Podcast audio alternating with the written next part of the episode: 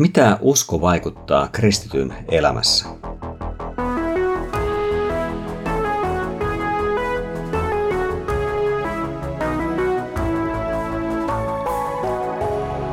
Kirjoitusten pauloissa. Tervetuloa kansanlähetyksen Kirjoitusten pauloissa podcastiin. Minä olen Ilkka Rytilahti, kansanlähetyksen valtakunnallinen raamattukouluttaja. Tällä kerralla käymme luvun 15 lopusta kirjeen päätösluvun 16. Mitä Paavali vielä haluaa sanoa Korintin vaikeuksissa kamppailevalle seurakunnalle? Kuolema on kristityn viimeinen vihollinen. Sen kuolettava tappava myrkky on synti. Vanha käännös käyttää ilmaisua kuoleman ota. Alkukielen sana ilmaisun takana on kentron. Se merkitsee skorpionin onttua piikkiä. Synti on kuoleman myrkkypiikki ja se on pistänyt meistä jokaista. Kukaan ei ole välttynyt siltä. Niinpä näyttääkin, että kuolema on lopullinen voittaja. Kristuksen ylösnousemus antaa meille kuitenkin toivon, ainoan toivon. Hän on jo voittanut kuoleman vallan. Tämä mahtava vihollinen kuolema kukistetaan vihollisista viimeisenä me pääsemme osalliseksi Kristuksen lailla katoamattomasta elämästä. Kiitos Jumalalle siitä. Usko ylösnousemukseen vaikuttaa käytännön elämään. Jo aiemmin opettaessaan kristillisestä seksuaalielämästä Paavali on kuvannut, kuinka vääränlainen seksin harjoittaminen turmelee ihmistä koko persoonan alueella. Ihmisen ei kuitenkaan tulisi elää miten tahansa, vaan pitäen mielessä, että elämme kerran ikuisuudessa. Se antaa voimaa ja se motivoi kristittyä hänen ponnistuksissaan ja vaikeuksissaan. Siksi on mahdollista jaksaa suurtenkin taakkojen keskellä. Kerran kirkkaudessa näemme, että tässä elämässä kärsiminen, kestäminen ja sietäminen Jeesuksen tähden ei ole ollut turhaa. Jumalan armo Kristuksessa täällä ajassa osaksemme tullut, on kantanut meidän puutteellisen ja vajavaisen elämämme kautta ihan kaikkista hedelmää Jumalan kunniaksi. Sen tähden, rakkaat velini, olkaa lujat, järkähtämättömät, aina innokkaat Herran työssä, tietäen, että teidän vaivan näkönne ei ole turha Herrassa. Tähän asti Paavali on jaksojen lopussa kehottanut korinttilaisia olemaan hänen seuraajiaan. Nyt hän sanoo luvun 15 päätöksessä, seuraa Herraa, sillä vaivan näkösi hänessä ei ole turha. Kerran silmän räpäyksessä me muutumme ja olemme perillä voittajina. Ensimmäisen korinttilaiskirjan viimeinen luku ei aloita enää uutta pääjaksoa. Paavali on saanut jo käytyä läpi haluamansa aiheet. Hän antaa vielä ohjeet varainkeräyksestä Juudean puutetta kärsiville kristityille, kertoo matkasuunnitelmistaan sekä antaa viimeiset kehotuksensa ja terveisensä seurakunnalle. Näiden käytännön kysymysten käsittely kertoo meille siitä, mitä usko vaikuttaa kristittyjen elämässä. Se johtaa rakkauteen sekä kuuliaisuuteen Jumalaa kohtaan ja siten myös rakkauteen ja palvelemiseen uskon veliä ja sisaria kohtaan. Ensimmäiseksi Paavalin sydämellä ovat Juudean kristityt. He joutuvat elämään niukkuudessa jopa suoranaisessa puutteessa. Ilmeisesti kyseessä oli vastaavanlainen nälän hätä, jollainen koettiin kymmenkunta vuotta aiemmin 40-luvulla. Siitä kertoo apostolien tiot 11. Avun tarve Juudessa oli suuri. Kristityt eivät tulleet toimeen omillaan, joten ulkonainen apu oli välttämätön. Niinpä näiden kärsivien kristittyjen ahdingon helpottamiseksi järjestettiin keräys. Evankeliumi oli levinnyt Juudesta lähtöisin myös Korinttiin. Eli korinttilaiset olivat saaneet juudealaisilta hengellistä hyvää. Nyt oli heidän mahdollisuutensa avustaa näitä tuntemattomia uskon veliä ja sisaria heidän hädässään.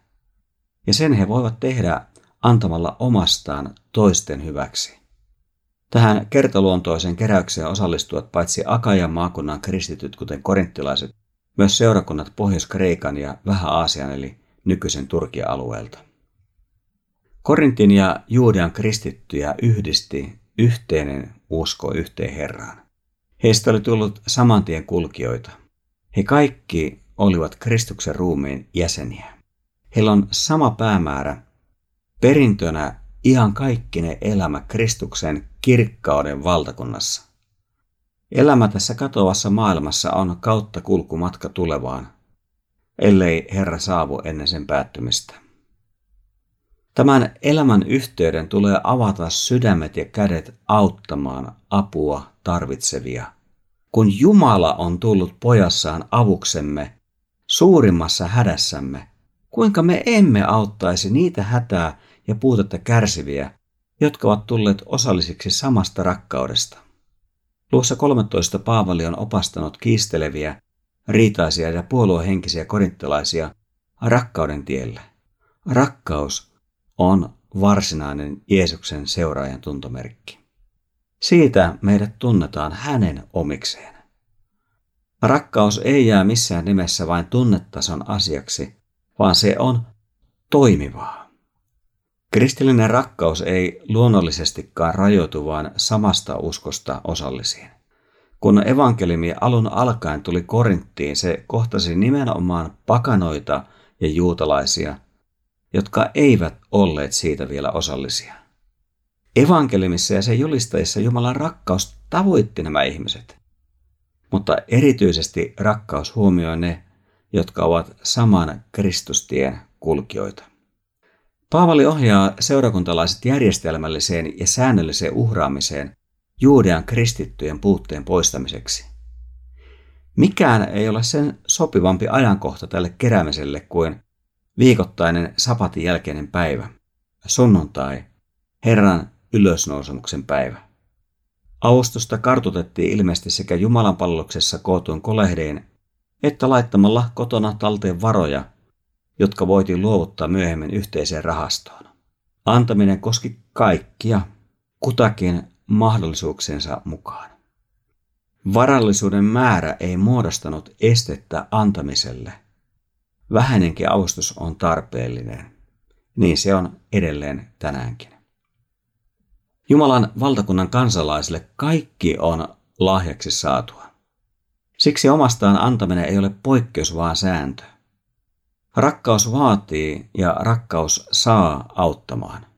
Luonnostamme me ihmiset olemme kuitenkin itsekeskeisiä ja usein hyvin hitaita auttamaan. Vaikka itsepuutteeseen joutuessamme toivoisimme kyllä saavamme pikaista apua. Siksi me tarvitsemme kehotusta ja rohkaisua antamaan ja uhraamaan varostamme aivan Paavalin antamien periaatteiden mukaisesti. Ulkoinen hyvinvointi ja korkea elintaso eivät ole poistaneet avustamisen tarvetta tänäänkään. Sekä yksittäiset henkilöt että Jumalan valtakunnan työ tarvitsevat säännöllisiä antajia kaiken aikaa. Tästä jo alkuseurakunnan ajoista jatkuneesta välttämättömyydestä emme pääse. Omastamme antaminen ei ole lain täyttämistä, vaan osoitusta siitä, että me asetamme elämässämme Jumalan ensimmäiselle sijalle. Apostoli Paavali on kristikunnan kautta aikaan merkittävi lähetystyöntekijä. Hän piti kunnianaan toimia lähetyksen pioneerina. Mennä nimenomaan sinne, missä evankelimia ei ole vielä julistettu. Mikäli työ kantoi hedelmää, hän piti tiivistä yhteyttä syntyneisiin seurakuntiin. Paavalin työkenttä ja työpanos oli suunnaton.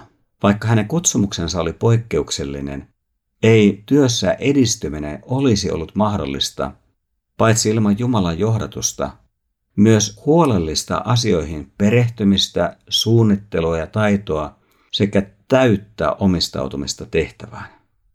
Vaikka Paavali kulki Jumalan johdatuksessa hänen valitsemana apostolina, tämä ei ollut ristiriidassa sen kanssa, että Paavali pyrki itse suunnittelemaan työtään niin lyhyellä kuin pitkälläkin aikavälillä.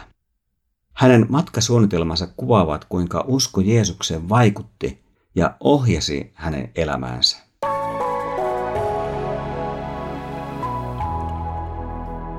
Jumalan johdatuksessa kulkeminen ei ole kuin etukäteen suoritettu ohjelmointi, joka voi edetä vain kerran määritetyllä tavalla. Johdatuksessa elettyyn elämään mahtuu odottamattomia ja yllätyksellisiä vaiheita sekä epävarmuudessa olemista. Paavali tunnustaa omien suunnitelmiensakin ehdollisuuden. Niihin voi aivan hyvin tulla muutoksia. Hän sanoo aikovansa tulla Korinttiin, toivoen saavansa viipyä heidän luonaan ja kenties viettävänsä talvenkin siellä. Eikä hänen jatkonsa ole sen jälkeen vielä täysin selvää. Näistä hänen ajatuksestaan välittyy kuva siitä, kuinka työ on opettanut tekijäänsä. Monenlaiset vastukset, sisäiset ja ulkoiset, ovat työn esteenä. Inhimillinen avuttomuus, pettymykset ja vaikeudet olivat tehneet hänestä heikon, mutta samalla Jumalasta riippuvaisen Jumalan valtakunnan työntekijän. Se oli myös hänen vahvuutensa ja työn menestyksen salaisuus huolimatta kaikista vastoinkäymisistä.